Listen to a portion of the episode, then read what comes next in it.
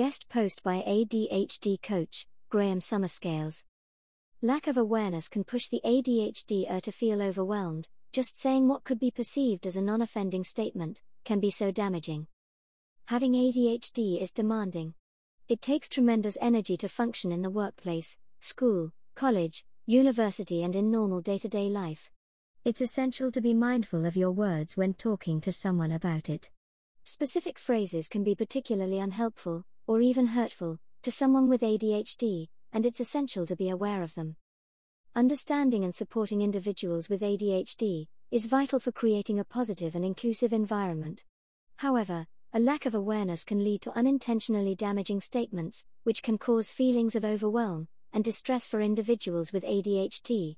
This article highlights some specific phrases to avoid and raises awareness about the importance of being mindful when discussing ADHD related challenges with others. Just try harder. This phrase can be dismissive and can imply that the person with ADHD isn't working hard enough, when in reality, they may be trying their best. ADHD cannot be tried harder away. The simplest of tasks can be so challenging, but making reasonable adjustments can help the individual activate. You should be able to focus better.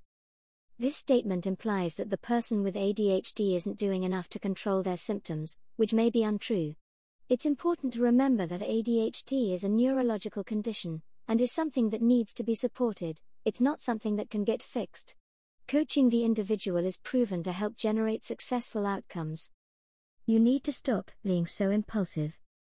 This phrase can be hurtful, because it implies that the person with ADHD is making conscious decisions about their behavior, which is often not the case.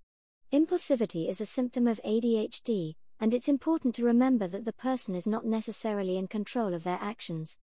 Focus can be a challenge, working in short bursts can prove an effective way to maintain focus and prevent impulsive behavior. Why can't you just calm down? This phrase can be unhelpful because it implies that the person with ADHD is not trying to control their emotions, when in reality, they may be doing their best. It's important to remember that ADHD can cause intense feelings and be challenging to manage. Again, coaching support can be essential for generating effective strategies to help the individual manage their emotions. It's all in your head. This phrase implies that the person with ADHD is making up their symptoms or exaggerating their condition, which is not true. ADHD, as I mentioned above, is a neurological condition that can affect a person's life in various ways, and it's essential to take it seriously. These statements are so foolish, and are generally put out there with little knowledge of the individual and the symptoms of the condition. Having ADHD can be a challenging experience, and it's important to be mindful of the words you use when talking to someone about it. Being aware of these challenges can help ensure that you are supportive and understanding, and can help create an environment conducive to managing ADHD.